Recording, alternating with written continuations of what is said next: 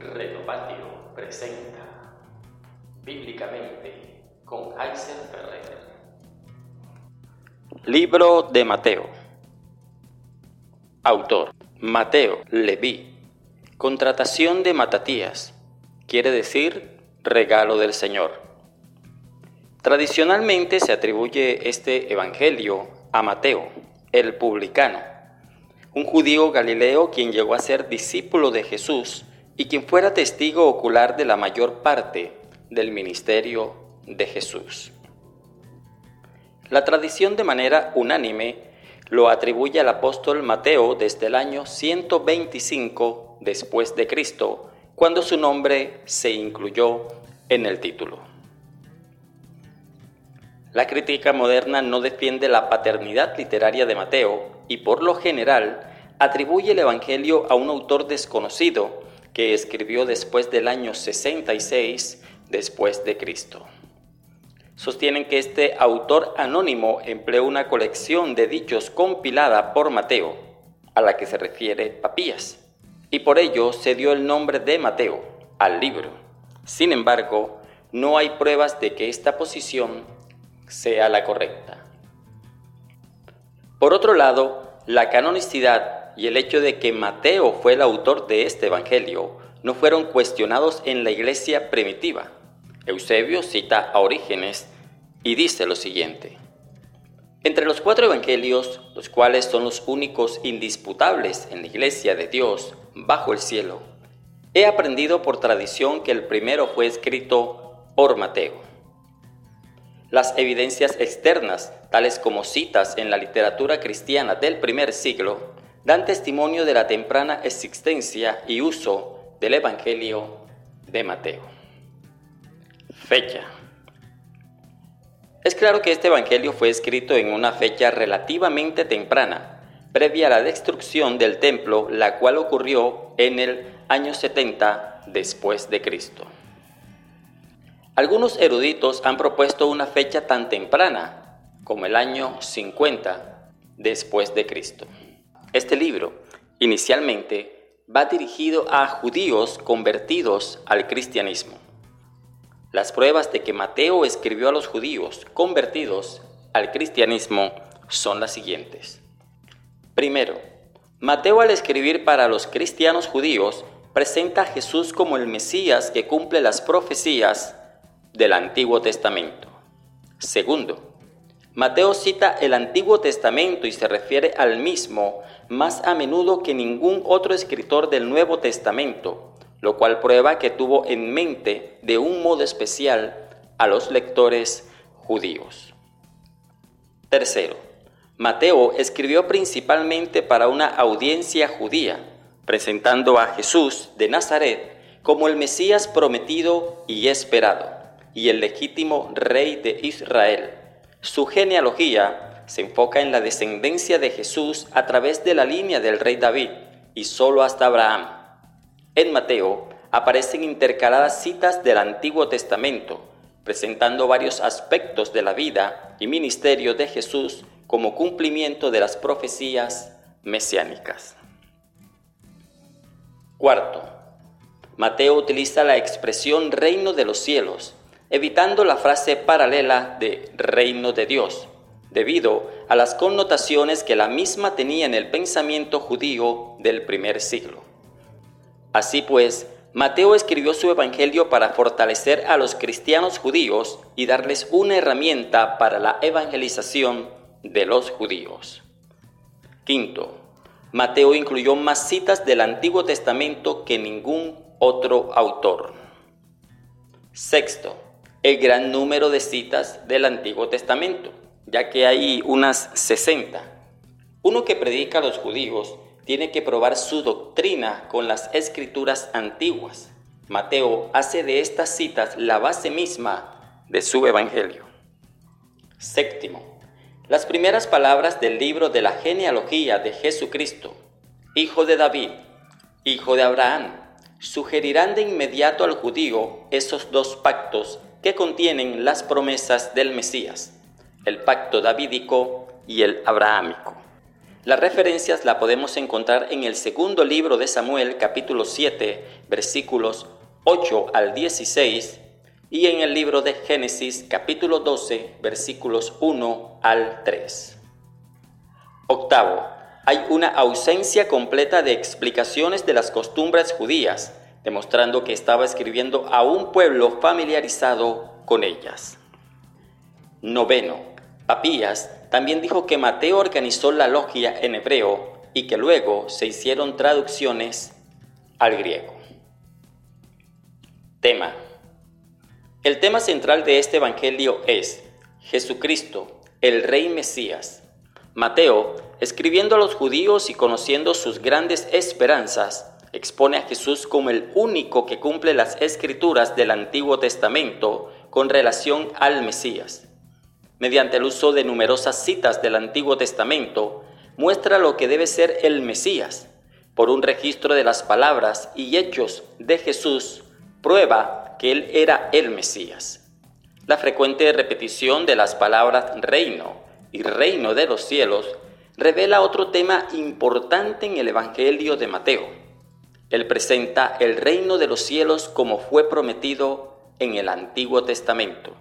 La referencia la podemos encontrar en el libro de Mateo capítulo 11, versículo 13. Y también como fue proclamado por Juan el Bautista y Jesús. Referencia que podemos encontrar en el capítulo 3 del libro de Mateo, versículo 2. Y en el capítulo 4 del libro de Mateo, versículo 17. Estilo literario relato biográfico, compilación de historias verdaderas.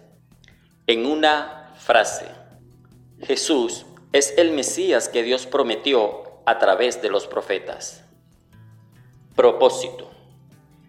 Su propósito es claro, demostrar que Jesús es el Mesías de la nación judía, esperado por mucho tiempo. Su gran cantidad de citas del Antiguo Testamento está específicamente diseñada para mostrar la unión entre el Mesías de la promesa y el Cristo de la historia. Este propósito nunca está fuera de enfoque para Mateo y él llega a incluir muchos detalles incidentales de las profecías del Antiguo Testamento como pruebas de las declaraciones mesiánicas de Jesús. Como por ejemplo, en el capítulo 2, versículos 17 y 18, capítulo 4, versículos 13 y 15, capítulo 13, versículo 35, capítulo 21, versículos 4 y 5, y capítulo 27, versículos 9 y 10. Mateo intenta presentar a Jesús no solo como el Mesías, sino como el Hijo de David. Muestra que en Jesús se cumple la profecía del Antiguo Testamento que la ley adquiere nuevo significado y se complementan en la persona, las palabras y la obra de Cristo. Mateo también señala que el rechazo por parte de Israel está de acuerdo con la profecía y que tal rechazo da lugar a la transferencia de los privilegios divinos del pueblo escogido a los gentiles. Contenido. El propósito de Mateo se hace evidente en la estructura de este libro, que agrupa las enseñanzas y los hechos de Jesús en cinco partes. Esta estructura, común en el judaísmo, quizás refleja el propósito de Mateo de presentar a Jesús como el cumplimiento de la ley. Cada división termina con la fórmula y cuando terminó Jesús estas palabras. Lo podemos observar en el capítulo 7, versículo 28, capítulo 11, versículo 1, capítulo 13, versículo 53, capítulo 19, versículo 1 y capítulo 26, versículo 1 del libro de Mateo. Él agrupa las enseñanzas y los hechos de Jesús en cinco partes. Primera parte, capítulo 1, versículo 1 al capítulo 2, versículo 23. Segunda parte, capítulo 8, versículo 1 al capítulo 11, versículo 1. Tercera parte, capítulo 11, versículo 2 al capítulo 13, versículo 52. Cuarta parte, capítulo 13, versículo 53 al capítulo 18, versículo 35. Y quinta parte, capítulo 19, versículo 1 al capítulo 25, versículo 46. Por último, los detalles de los acontecimientos y enseñanzas relacionadas con la crucifixión, la resurrección y la orden del Señor a la iglesia se encuentran en el capítulo 26, versículo 1 al capítulo 28, versículo 20. Contexto histórico.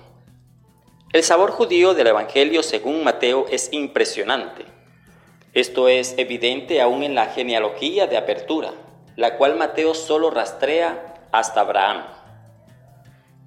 El propósito de Mateo es en cierta manera más estrecho, demostrar que Cristo es el Rey y Mesías de Israel, haciendo énfasis en que Cristo es el cumplimiento de todas esas promesas. La probabilidad de que la audiencia de Mateo fuera predominantemente judía se evidencia aún más por varios hechos. Primero, Mateo cita las costumbres judías sin explicarlas. Segundo, constantemente se refiere a Cristo como hijo de David.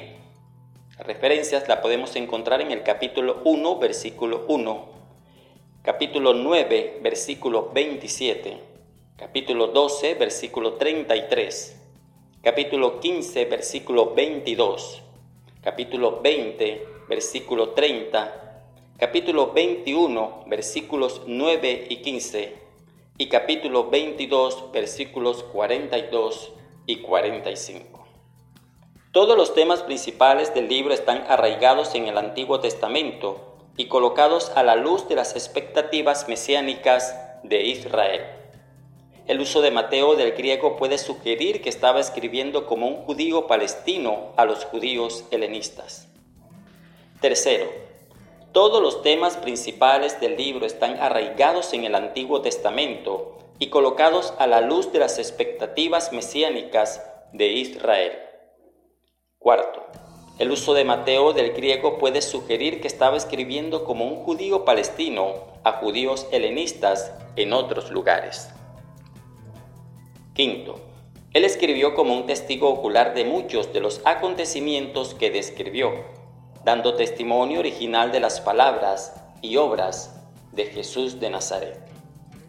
Sexto, el término reino o reino de los cielos aparece tan a menudo en este Evangelio que con frecuencia se le llama el Evangelio del reino. Temas históricos y teológicos. Debido a que Mateo está enfocado en presentar a Jesús como el Mesías, el rey de los judíos, un interés en las promesas del reino del Antiguo Testamento corre a lo largo de este Evangelio. La genealogía de apertura está diseñada para documentar las credenciales de Cristo como Rey de Israel, y el resto del libro completa este tema. Mateo muestra que Cristo es el heredero de la línea real. Demuestra que Él es el cumplimiento de las profecías del Antiguo Testamento con respecto al Rey que vendría ofrece evidencia tras evidencia para establecer la prerrogativa real de Cristo. Todos los demás temas históricos y teológicos en el libro giran alrededor de este. Mateo registra cinco discursos principales. El primero de ellos, el Sermón del Monte, que podemos encontrar del capítulo 5 al capítulo 7.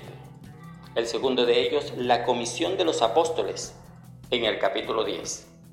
El tercero, las parábolas del reino, capítulo 13. El cuarto, el discurso acerca de la semejanza del creyente a un niño, capítulo 18. Y el quinto, discurso de su segunda venida, capítulos 24 al 25. Cada discurso termina con una variación de la frase cuando terminó Jesús estas palabras.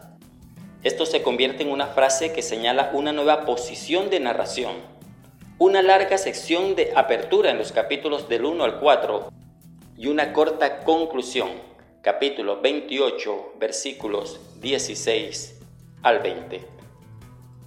Esto se convierte en una frase que señala una nueva posición de narración, una larga sección de apertura, capítulos 1 al 4, y una corta conclusión, capítulo 28, versículos 16 al 20, encierran el resto del Evangelio, el cual naturalmente se divide en cinco secciones, cada una con un discurso y una sección de narración.